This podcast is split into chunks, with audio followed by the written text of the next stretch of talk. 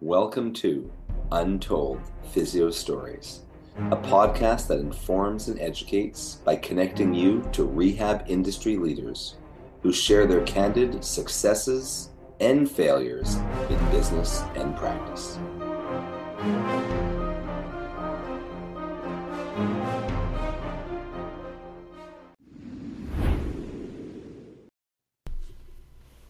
Hello and welcome back to another episode of Untold Physio Stories. I'm Jason Shane from Shane Physiotherapy, one of the co-hosts.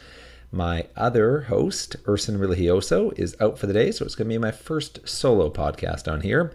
I want to tell a quick story uh, about a recent patient I had, and it ties into could pain be just in one's head? And that's not to say that one is by any means imagining pain, making up pain, but that perhaps their central nervous system, which would mean, we'll, we'll say in layman's terms, a part of their brain, has paid extra attention to perhaps an initial injury they had months ago, years ago, and it's still sort of feeding that information of pain and discomfort versus any actual continued structural damage or pathology. So recently, I had a patient who'd had a history of four years of back pain. He'd had imaging, I believe minor disc bulge, but no impingement on nerves. And as many of you know, the correlation between imaging and actual clinical findings, the symptoms someone feels, could be quite different in the sense that someone with very little um, findings on imaging, like an MRI, could have a lot of pain, versus someone with substantial findings in MRI might have no pain. So this individual um, had self limited in the sense that he decreased activity. And we were doing sort of a graded exercise program together, which meant I was getting him to slowly increase his level of activity, level of walking, level of relatively quote unquote safe exercises that, you know, we knew there would be no injury from them and was doing very well. And he recently got uh, turned on to a book that talked about how possibly the aspect of his pain might be more due to uh, well central central sensitization you know or as he describes it to me you know as he said it's in my head.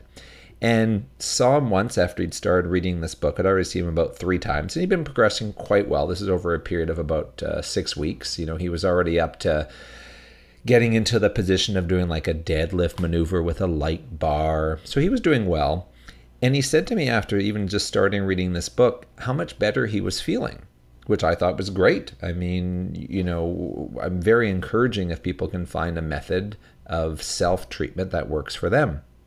And then just this last week, I uh, received a phone call message the day of the appointment that he canceled his appointment. He said he was feeling a lot better. And he said, uh, I believe, uh, to quote him, Jason will understand what I mean, which means that I, from the get go, said to him, Hey, like, this is very much within your control, you know, shifting the, you know, internal locus of control, realizing that he wasn't dependent on me to get better. I could help guide him, but in the end, obviously, it was up to him. So I thought that was actually a, a, great call. You know, there, as I said on his imaging, there was no major structural damage. I think he had maybe a minor disc bulge a few years ago, I believe, on an MRI, but more than likely that would have resolved.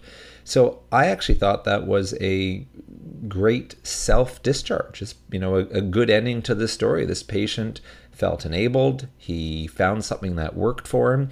So I'm curious in terms of clinicians or even patients yourself, whether or not you've had a similar story like this. So feel free to uh, message us through Untold Physio Stories, which is hosted by Updoc Media.